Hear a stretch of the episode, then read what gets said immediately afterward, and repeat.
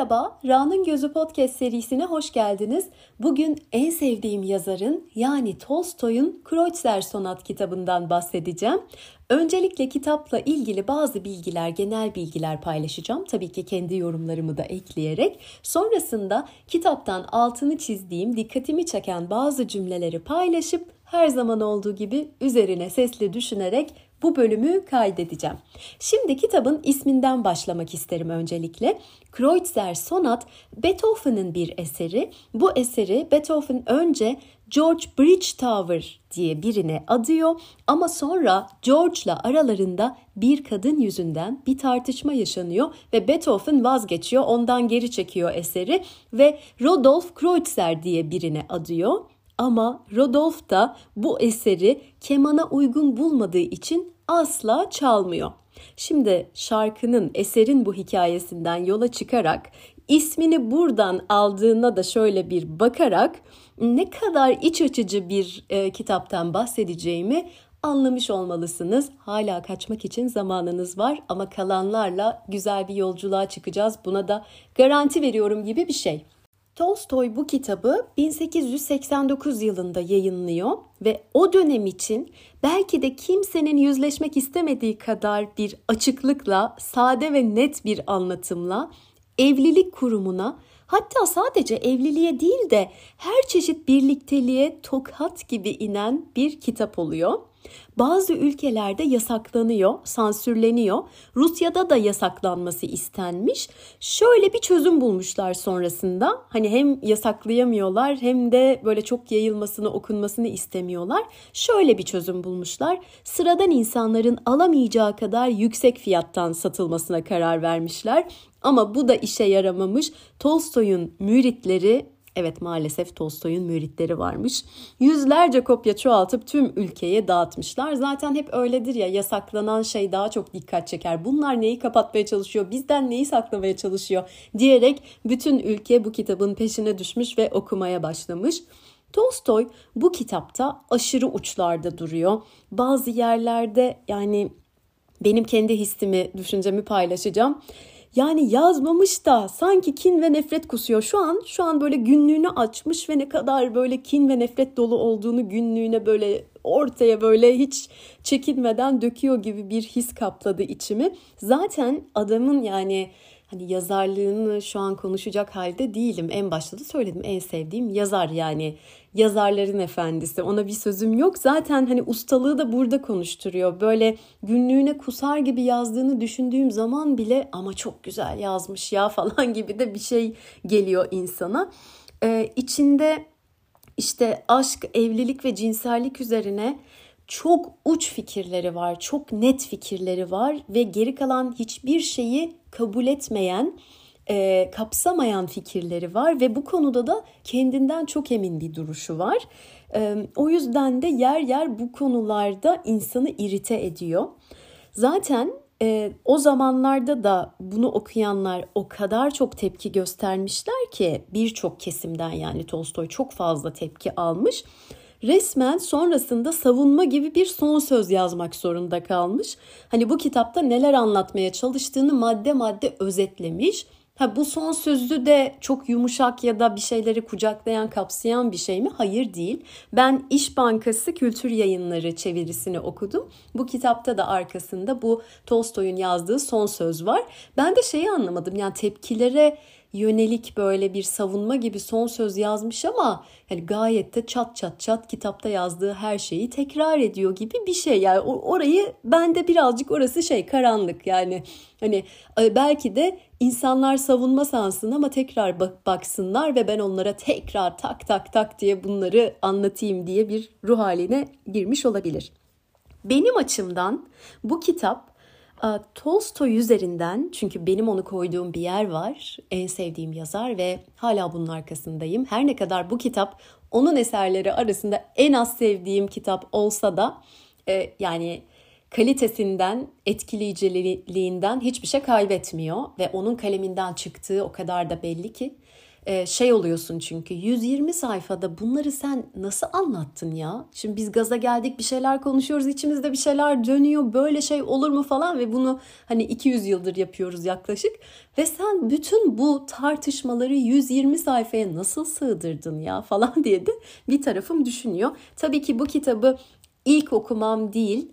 E, bunu da eklemem lazım belki de ilk defa okuyacak olanlara aşk, evlilik, cinsellik konusunda hayatınızın hangi dönemini yaşıyorsanız bu kitapla ilgili ona göre düşüneceksiniz. Yani bazı dönemler kitabı okusanız evet ya vallahi de haklı, doğru yazmış falan diyebilirken bazı dönemlerde yani bu adamı kapatmamız gerekiyor tımarhaneye bir yere insanlığın içine çıkmamalı yazması yasaklanmalı gibi fikirlere kapılabilirsiniz. Bunu da etrafımdan aldığım bazı geri bildirimlere dayanarak rahat rahat söyleyebiliyorum. Şimdi tekrar e, benim açımdan e, yerine dönecek olursak e, bu kitap Tolstoy üzerinden ruhumu esnetme pratiği gibi bir şey diyebilirim. Bu bakımdan da aradan bazı birkaç sene geçince tekrar elime alıp karıştırmak, altını çizdiğim yerlere bakmak hoşuma gidiyor. Çünkü evet en az sevdiğim kitabı ve bende birazcık o en sevdiğim işte Diriliş ve Anna Karenina'sını en çok severim ben. Ee, ki yani o sıralamada da diğer kitaplarının yanında böyle çok uçurumlar yoktur. Zaten birçoğundan aynı tadı aldığım için ama diyelim ki işte Diriliş ve Anna Karenina benim favorilerim.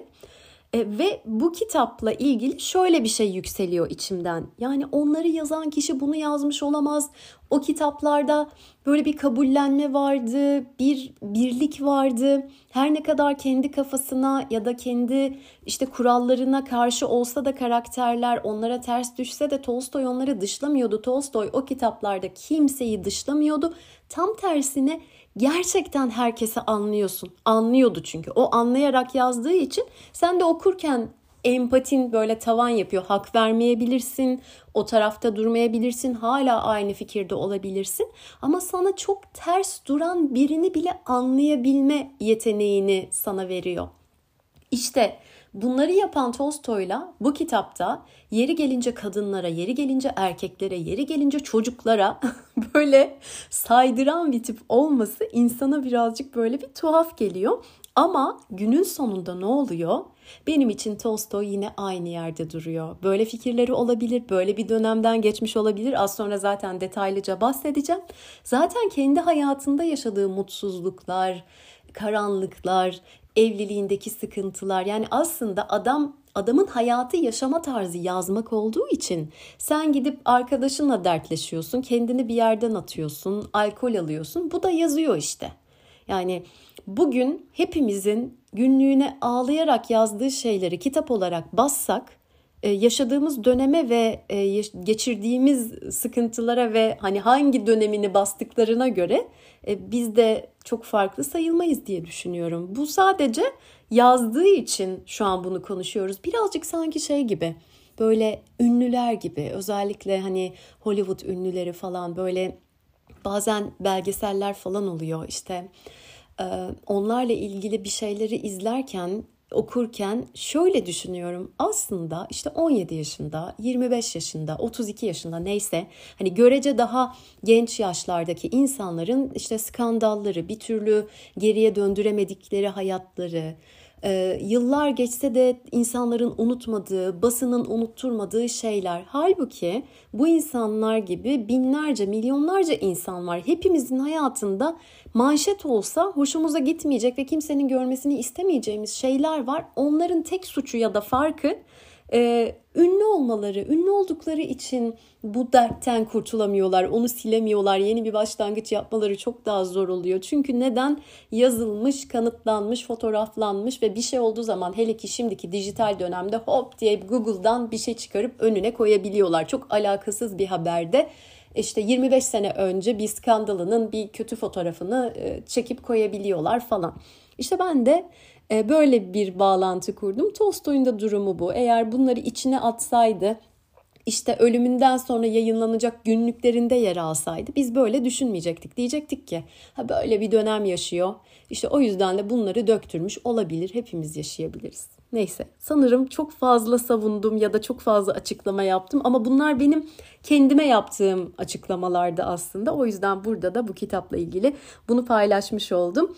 Ee, böylece bende e, Tolstoy'u olduğu gibi kabul etme, bütün dönemleriyle kabul etme, bütün fikirleriyle kabul etme, aynı fikirde olmasam da benim için okey olması gibi bir pratik kazandırdı benim hayatıma. Bu sadece Tolstoy'la olan ilişkime değil, eminim hayatımdaki birçok şeye yansımıştır.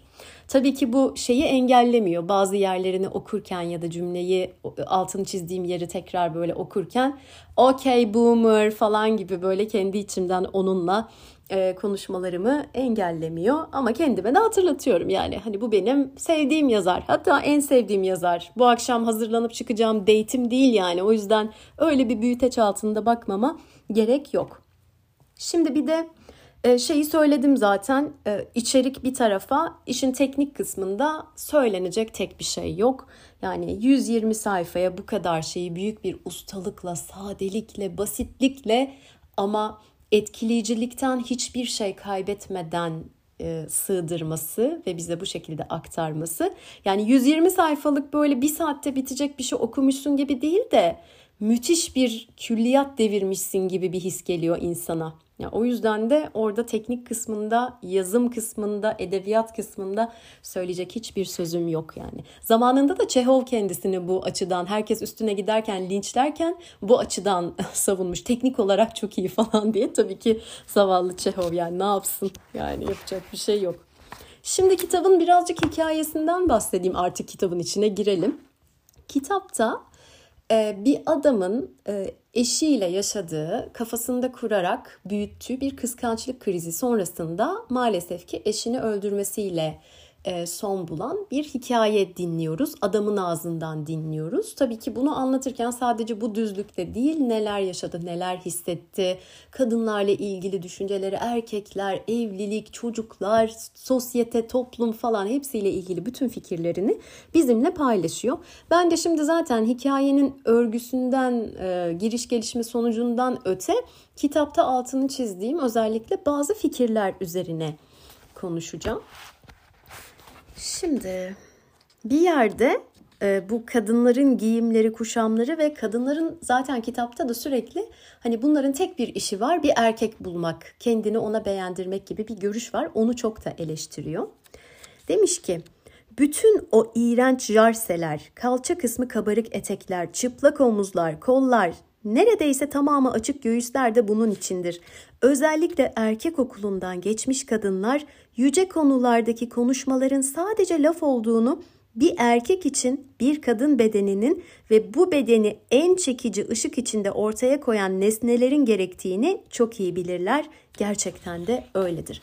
Zaten bu fikirlerin tamamen bu şekilde görselleştirerek de açıklıyor. Yani bunu yapanlara da saygı duymadığını görüyoruz. Bu arada bu hikayesini anlatan adamı ben hep Tolstoy gibi düşündüm. Çünkü çok böyle hayatında da paralellikler var. Bu, bu kitabı yazdığı dönemde birçok şeyden elini ayağını çekmiş. Zaten bu onun olgunluk eserlerinden bir tanesi, son yazdıklarından bir tanesi.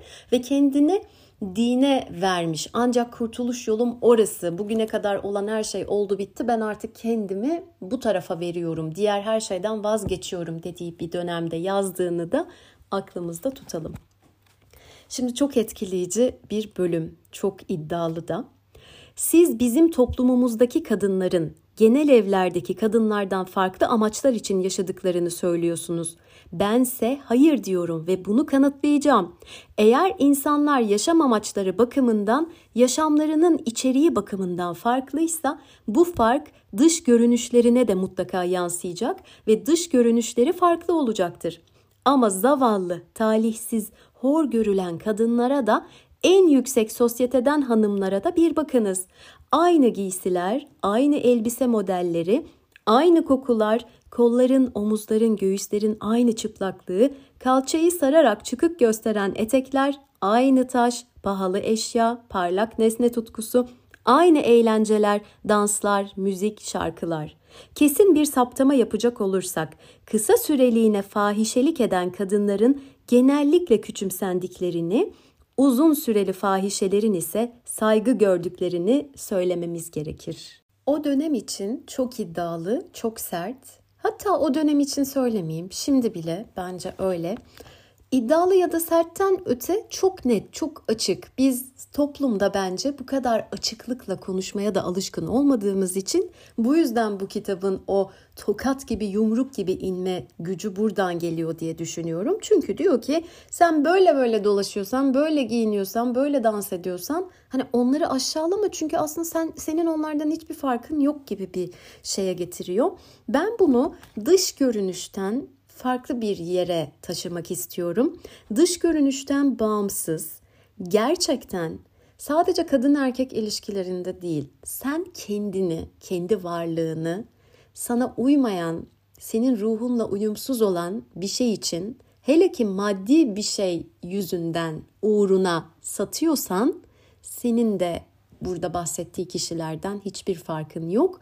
Birilerinin resmi olarak adı bilmem ne diye e, yani senin onlardan daha üstün olduğunu düşünme diye buraya böyle bir not ekleyebilirim. Şimdi artık benden çıktı. Herkes dönüp kendine baksın. Bakayım ben ne yapmışım falan diye. Evet. Şimdi bir de e, bu kitap boyunca anti şehvet e, reçeteleri yayınlıyor Tolstoy. Çünkü Başımıza ne geldiyse hep bu şehvet yüzünden, hep bu cinsellik yüzünden, hep seviştiğiniz için bunlar oluyor diye de böyle bir arada yükseliyor. Ve bir bölümde bunu yemekle açıklıyor. Yani diyor ki e, biz aşırı derecede yiyoruz diyor. İşte e, ikişer funt et, av eti ve insanın içini kızıştıran türlü türlü yiyecekler yiyen, içkiler içen bizler bizim yediklerimiz nereye gidiyor? Aşırılıklara gidiyor diye böyle bahsediyor. Yani tıka basa yemekler yemeyin, az yiyin, mümkünse birazcık aç kalın, boş mideyle dolaşın. Yoksa sonunuz iyi değil, oraya doğru gidiyorsunuz gibi bazı biyolojik yani yeme içme konusunda da fikirleri var. Ee, bunu da gerçekten sonunda son sözde e, bahsettiği bu ne anlatmaya çalışıyorum ben burada dediği maddelere de eklemiş. Bir anneye veya bizzat kızına tek yaptığı işin koca avlamak olduğu gerçeğini bir söyleyin bakalım. Aman tanrım ne korkunç bir hakaret. Oysa hepsinin tek yaptığı budur. Başka bir şey yapmazlar. Asıl korkunç olan da bazen zavallı, masum kızların pek genç yaşta bu işle uğraştığını görmektir ve sonrasında bu işleri anlatıyor işte ortamı anlatıyor. Bu, bütün bunlar yalan dolan işte bütün bunlar sahtekarlık diye de böyle ortaya çıkarıyor bunları. Bir yerde de şöyle bir şey söylemiş. Bir kızın matematikten daha çok anlamasına, bir diğerinin güzel arp çal çalabilmesine gelince bunlar hiçbir şeyi değiştirmez. Kadın bir erkeği büyülediği zaman mutlu olur ve istediği her şeyi elde eder. Dolayısıyla kadının başlıca ödevi bir erkeğin başını döndürebilmektir. Böyle olmuştur. Bundan sonra da böyle olacaktır. Dünyamızda bir genç kızın yaşamı böyledir. Evlilikte de böyle devam eder. Genç kızlıkta seçim yapabilmek için gereklidir. Evlilikte ise kocaya söz geçirebilmek için. Evet. 1889'da yazıldığını tekrar hatırlatmak ister ve burada yazılanların bir grup insan için hala geçerli olduğu bilgisini de üzülerek paylaşmak isterim.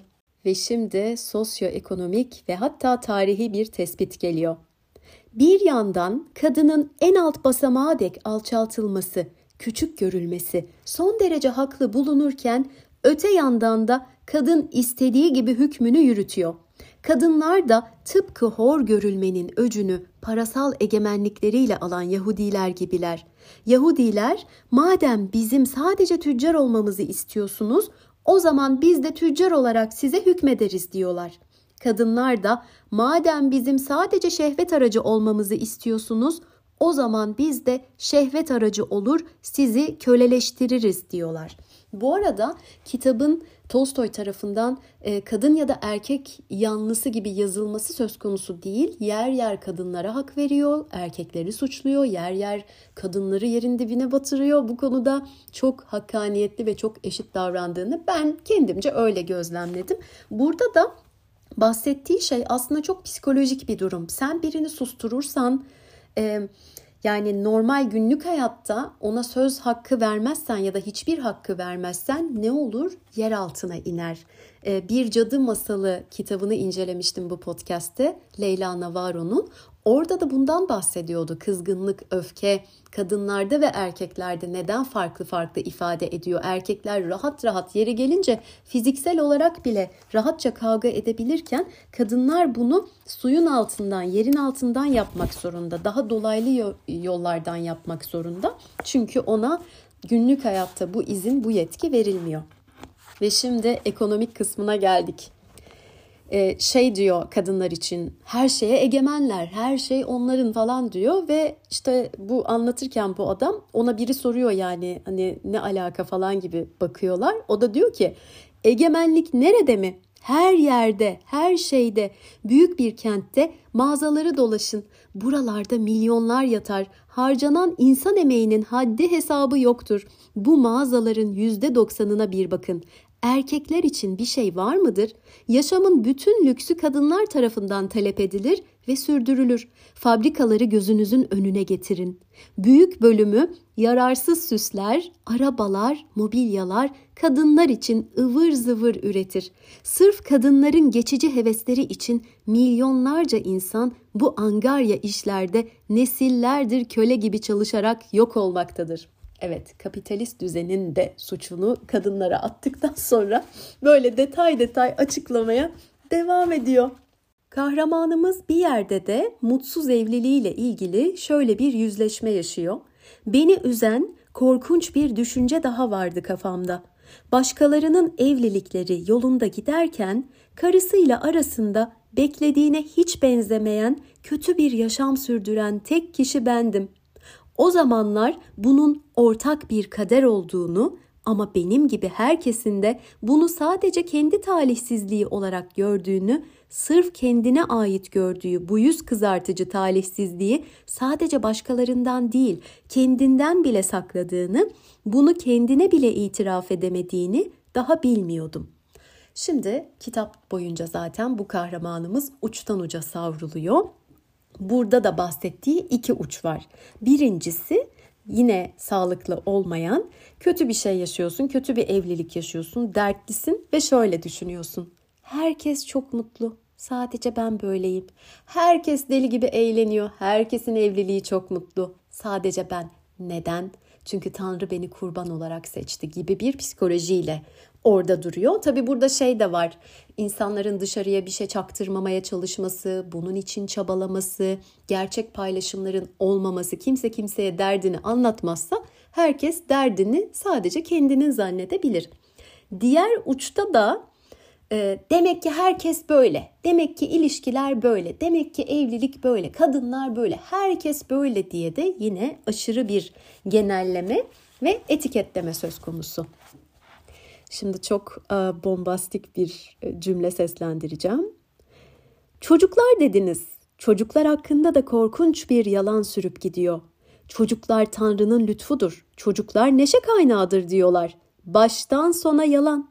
Bir zamanlar öyleydi ama artık öyle bir şey yok. Çocuklar eziyetten başka bir şey değildir diyerek anlatmaya başlıyor. Aslında burada e, Tolstoy'la neden bu kadar benzettiğimi daha net anladığım bir bölüm. Çünkü Tolstoy'un da e, toplam 13 çocuğu olmuş ama 4 tanesi ölmüş. Hele böyle her bir kaybından sonra yaşadıkları falan üzüntüleri, bununla başa çıkmaya çalışması, başa çıkamaması, 13. çocuğu da ölünce tarlalarda ölüm yok diye koşması vardır mesela anlatılan onunla ilgili ve onu da şöyle açıklıyor. Eşi Sonya için diyor ki Sonya da ben de işte ikimiz de hala onu çok seviyoruz. O zaman o ölmedi, ölüm yok diyerek bunu atlatmaya çalışıyor. Şimdi özellikle o dönemle de ilgili bu çocuk ölümleri işte doğum kontrolünün olmaması, uygulanamaması falan filan derken gerçekten çok küçük yaşta çocuklar işte salgın hastalıklar, başka hastalıklar bir sürü bir sürü şeyden e, ölebiliyorlar. Böyle şeyler yaşadığı için ve üst üste doğumlar olduğu için e, her sene bir çocuğu oluyor, hastalanıyor, bir şey oluyor falan gibi şeylerle uğraştığı için gerçekten onun hayatında e, hem kendisi için hem aile için, evlilik için çocuk aslında böyle neşe kaynağı falan olmaktan çıkıyor. Bir ızdırap nesnesi haline geliyor. E, hakta veriyorsun yani sadece derdini yaşıyor, acısını çekiyor ve bununla başa çıkamıyor kendi hayatında da. Buradaki karakter de zaten bunları anlatıyor. Çocukların doğumu bırakın hayatımızı iyileştirmeyi iyice zehirlemişti. Dahası çocuklar yeni bir kavga bahanesiydi bizim için. Çocuklar daha doğdukları günden başlayarak büyüdükçe de artarak anlaşmazlık ve kavga konusu oldu. Ayrıca çocuklar büyüyüp kişilikleri oluştuğunda her birimizin kendi yanına çektiği birer müttefik haline gelmişlerdi diyerek bu sefer işin hani çocuk kısmının daha böyle psikolojik taraflarını anlatıyor. E, zaten hani şöyle bir görüş de vardır ya burada zaten mutsuz bir evlilikten bahsediyoruz. Birbirine çok da bayılmayan iki insanın evliliğinden bahsediyoruz. Çocuk bir ilişkide ne varsa onun sayısını ve hacmini artırır derler. Yani mutluysan, neşeliysen, huzurluysan, sevgi doluysan evet az önce söylediği vaatler yerine getirilebilir ki bunun da aslında bir garantisi yok. Çünkü hayat değişebilir, şartlar değişebilir. Ama şu bir garantidir ki mutsuzsan, sevgisizsen, birbirini sevmiyorsan çocuk gelişiyle birlikte bunları katlaya katlaya sana faturayı keser. Yani benim de o görüşe katılmam yani kaçınılmaz bir şey. Şimdi yine böyle bir yüzleşme, bir farkındalık bölümü. Yanlış bir yaşam sürdüğü sırada durumunun berbatlığını görmemek amacıyla etrafını bir duman tabakasıyla örtebilen insan için bu hem bir kurtuluş yolu hem de idam kararı demektir. Biz de öyle yapıyorduk. Karım yoğun ve her zaman acil ev işleriyle, eşyaların yerleştirilmesiyle kendisinin ve çocukların kıyafetleriyle, eğitimleriyle, sağlıklarıyla uğraşarak unutmaya çalışıyordu. Benim de kendi sarhoşluğum vardı. İş sarhoşluğu, av ve kağıt oyunları sarhoşluğu. İkimiz de sürekli meşguldük. Bunu böyle uzun uzun anlatıyor ne kadar günlük hayatlarında kendilerini meşgul tutmaya çalıştıklarını. Aslında burada yıllar yıllar önce tam olarak bir bağımlılık psikolojisinden bahsediyor. Kendisini oyalamak, uyuşturmak için karısı başka şeylere veriyor, kendisi başka şeylere veriyor ve bu şekilde gerçekte olan ya da olmayan şeylerle yüzleşmekten kaçabiliyorlar. Ve bütün bunları anlattıktan sonra şöyle çok üzücü bir cümle geliyor. Oysa biz birbirinden nefret eden, birbirinin hayatını zehirleyen ve bunu görmemeye çalışan, birbirine prangalanmış iki mahkumduk. Burada şeyi de görüyorsun. Bu kendini meşgul etme ve olanları görmemeye çalışmak için harcanan enerji bu çift ayrılsa ve kendine güzel yeni bir hayat kurmaya çalışsa ve oraya harcansa acaba neler olurdu diye insan düşünüyor. Tabii ki o zaman dönem şartlar, çocuklar, prangalar neler neler. Mutsuz insanların kentte yaşamaları daha iyidir. İnsan kentte 100 yıl yaşar da çoktan öldüğünün ve çürüdüğünün farkında bile olmaz. Bunu kendiliğinden anlayacak zamanı yoktur. Hep meşguldür. İşler, sosyal ilişkiler, sağlık, çocukların hastalıkları, eğitimleri, kah birilerini konuk etmek, birilerine gitmek gerekir, kah filancayı seyretmek, falancayı dinlemek diye anlatıyor. Sonrasında da diyor ki hayat boş, bomboş işlerle doludur. İşte biz de bu şekilde yaşıyorduk ve birlikte yaşamanın sancısını daha az hissediyorduk. Evet bunu çok güzel özetlemiş, anlatmış. Ee, ben bunu şehirle de e, kısıtlamak istemem. Hele ki teknolojinin geliştiği bu son dönemde e, küçük bir yerde de yaşayıp kendini teknolojik bazı şeylerle donatıp yine e, birlikte zaman geçirecek, kendini unutturacak bazı insanlar ve aktiviteler bulup bunu yapabilirsin. Ama şuna da katılmak zorundayım. Özellikle metropoller e, günlük hayat açısından seni çok oyaladığı için trafiğinden, metrosundan yani bir metroya girip çıkmam bile bazen bir yarım saat sürüyor. Ki kendimden biliyorum bazen bir yere gitmek için metroya insem mi yoksa dümdüz yürüsem mi daha kısa sürer yoksa metroya inip binip tekrar o merdivenlerden çıksam mı falan diyerek gününü çok dolduruyor. Enerjini de tüketiyor. Akşam eve gittiğinde de zaten bir sürü şeyi düşünmeyecek halde bulabilirsin kendini. Ama tersten de bakacağım. Eğer gerçekten kendinle kalabilen, kendini seven, kendine yakından bakabilen biriysen New York'ta da olsan, İstanbul'da da olsan, Berlin'de de olsan e, sanki küçük bir köyde yaşıyormuşsun gibi de kendine bir dünya kurabiliyorsun. Evet şimdi yine başka bir bölüme geçtim. Her şey o kadar doğal ve sıradandı ki kızacak, çıkışacak hiçbir şey yoktu ama ben bütün bunların birer yalan olduğundan beni nasıl aldatacakları konusunda sözleştiklerinden emindim diyerek başlıyor. Burada eşinin, karısının kendisini bir kemancıyla aldattığından kafasında çok emin. Bu arada adamı davet eden kendisi, ısrar eden kendisi, siz birlikte müzik yapın diyen kendisi ama bir yandan da kafasında deli gibi kuruyor.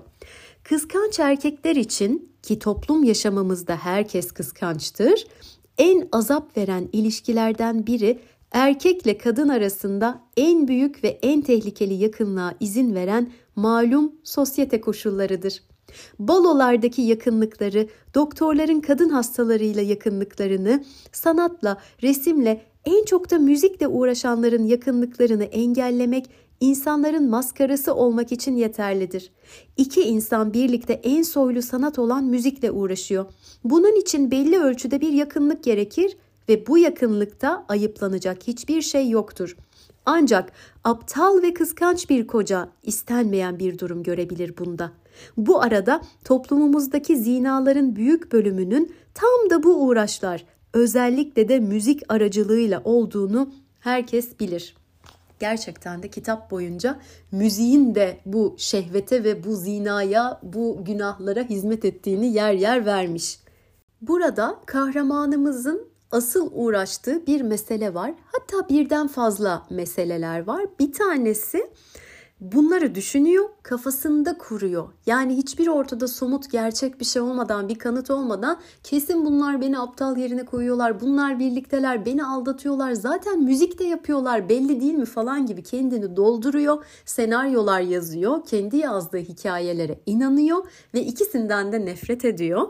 Ama bir yandan da az önce seslendirdiğim gibi bu tepkileri ancak aptal ve kıskanç kocalar verir e ben aptal ve kıskanç mıyım? Değilim aslında. Öyle görünmemeliyim diyerek o pozisyona da girmemek için tam tersiymiş gibi davranıp adama da farklı bir şekilde ekstra bir şekilde yakınlık ve fazlaca böyle bir kibarlık gösteriyor. Bunu da şöyle anlatmış.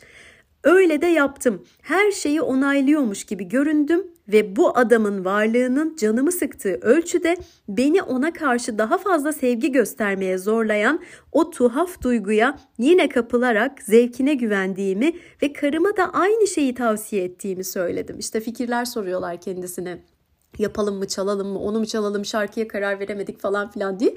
Bir de bunlara gaz veriyor yapın olsun ısrar ediyorum falan gibi triplere giriyor. E burada da şeyi çok net görüyoruz ya Tolstoy'un zaten buradaki o içe bakışı, gözlemi, farkındalığı ve bunu bu hikayenin içinde bu kadar net aktarmasını ben çok seviyorum. Burada düşünme hataları var, kafada kurmaca var. Kurduğuna inanmak e, hatta böyle gerçekleşen kehanete doğru gidecek bir yolun tuğlalarını dizmek var. Dış koşulları suçlamak var. Yani aslında e, eğer işte sosyete olmasaydı, balolar olmasaydı, müzik olmasaydı, keman olmasaydı bizim evliliğimiz çok güzel gidecekti. Bunlar bozuyor işte bunlar herkesi bozuyor gibi bir şey. E ben burada durup sana sorarım. Şimdi Behlül Ziyagil yalısında yaşıyor olmasaydı Bihter'le Adnan çok mutlu bir çift olarak mı hayatlarına devam edecekti? Cevaplamak ister misin bunu? Ama cevabı hepimiz biliyoruz. O yüzden bir sonraki bölüme geçelim. Evet, şimdi de bölümün başında bahsettiğim e, inanılmaz tepkiler geldikten sonra Tolstoy'un bir son söz, bir açıklama, bir kitabın devamı olarak yazdığı ve maddeler sıraladığı bölüme geldik. Burada bize resmen bir anti şehvet reçetesi veriyor ve bunu da e, Hristiyanlık sosuna bulayarak veriyor. Açıklaması ve ön böyle makyajı e, Hristiyanlık çünkü iyi bir Hristiyan olmak için falan filan diye zaten böyledir şöyledir gibi e, taraflara çekiyor. Halbuki aslında Ee, onu sadece buradan bakınca benim gördüğüm şey olarak yorumlayacağım. Sadece bu sefer de Hristiyanlığı kullanıyor gibi bir şey. Kötü anlamda söylemiyorum bunu. Neyse şimdi maddelere bakalım. benim çıkardığım özet maddeler. 1. Evlenmeyin. 2. Evlenmeyin. 3. Evlenmeyin. Devamı da şöyle. Cinsellik yasak olmalı, haramdır, günahtır. Yaşamayın, yaşatmayın, elinizden geldiğince engel olun. Çoğalmayın, içki içmeyin, oburluk etmeyin, et yemeyin, çalışmaktan kaçmayın, kendinizi fiziksel olarak da yorun ve sürekli meşgul tutun diyerek böyle bir e, reçete veriyor bize. Eğer böyle yaparsanız ve kendinize sürekli hakim olursanız e, doğru yolu bulursunuz gibi bir şeyi de var. Bu arada kitapta da bahsediyor zaten fikirlerden. E, hani kimse çocuk doğurmazsa çoğalmazsa dünyanın sonu gelmez mi falan gibi şeyler söyleniyor. Bu da diyor ki gelsin bize ne falan gibi böyle tam cümlesini hatırlayamadım ama e, böyle de bir fikri var. Bu arada aslında da haklı bir yerde yani. Hani bana ne canım hani 800 yıl sonra dünyada insanlar olacak mı olmayacak mı diyerek mi ben mesela çoğalacağım e, gibi bakabilir insan. Ama bu maddelerden de gördüğünüz üzere e, çok e, radikal, çok uçlarda ama belli ki kendi hayatında yaşadıkları, hissettikleri, aşamadıkları, başa çıkamadıkları şeylerle ancak bu şekilde e, hani bir yol çizmiş kendine. Bunu da Hristiyanlık çerçevesine kendince oturtmaya çalışmış. E, o yüzden de e, bölümün başında söylediğim gibi okey bu da Tolstoy'un o dönem için o yaşanmışlıklar üzerine yazdıkları, döktükleri ben bunun sağlıklı olduğunu da düşünüyorum. İyi ki bir kahraman aracılığıyla dökmüş, yazmış, yaymış, sonra üzerine konuşmuş, kendince böyle yaşamaya çalışmış. Olabilir. Hatta böyle e, şeye de benzettim. Geçenlerde bir arkadaşımla konuşuyorduk. İşte son dönemde çok kilo aldığından falan bahsediyordu. Bu sefer dedi şöyle yapacağım, böyle yapacağım. Kesinlikle bu işi bitireceğim. Geri dönüşü olmayacak. Böyle çok sert reçetelerden, şeylerden bahsetti. Bana da fikir sorduğu için yani normalde hiçbir şey söylemem sormadığı sormayanlara ama sorduğu için ben şey dedim. Yani bana birazcık çok sert geldi. Çok uygulanabilir ya da İnsan doğasına çok uygun gelmedi bu söylediklerin. Biraz da acımasız geldi. Sen ne dersin dedim. Peki alternatifi ne diye sordu. Dedim ki daha hani günlük hayatta uygulanabilir, seni çok yormayan, zorlamayan, evet şu anda bunu yapıyorum, yapmak zorundayım falan gibi bir psikolojiye girmesen dedim. O da dedi ki o kadar bu tarafa battım ki dedi. O kadar hani şekere, karbonhidrata, o kadar günahlara battım ki dedi. En azından bir düzlüğe çıkmak için, bir dengeye oturmak için biraz diğer tarafa, biraz cezalarını çekme tarafına geçmeye ihtiyacım var gibi bir şey söyledi. Aslında burada da hem bu kitap kahramanının geçmişi çünkü evlilik öncesi hayatını da anlatıyor ve e, orada böyle şehvete battım ve bir daha çıkamadım falan artık hiçbir şey eskisi gibi olmadı gibi böyle bir hayat hikayesi var. Tolstoy'un da kendi hikayesinde benzer bir yaşam öyküsü var. Ee, şimdi biz bir uçtan diğer uca e, fırlayabiliyoruz ki bazen ortalamayı bulabilirim. Bu hani metal toplar vardır ya dekoratif böyle bir çarparsın öbür uca kadar gider tekrar gelir. Sonra sonra sonra sonra ortada dengelenir. Ben de bu şekilde yorumladım bu kitabı.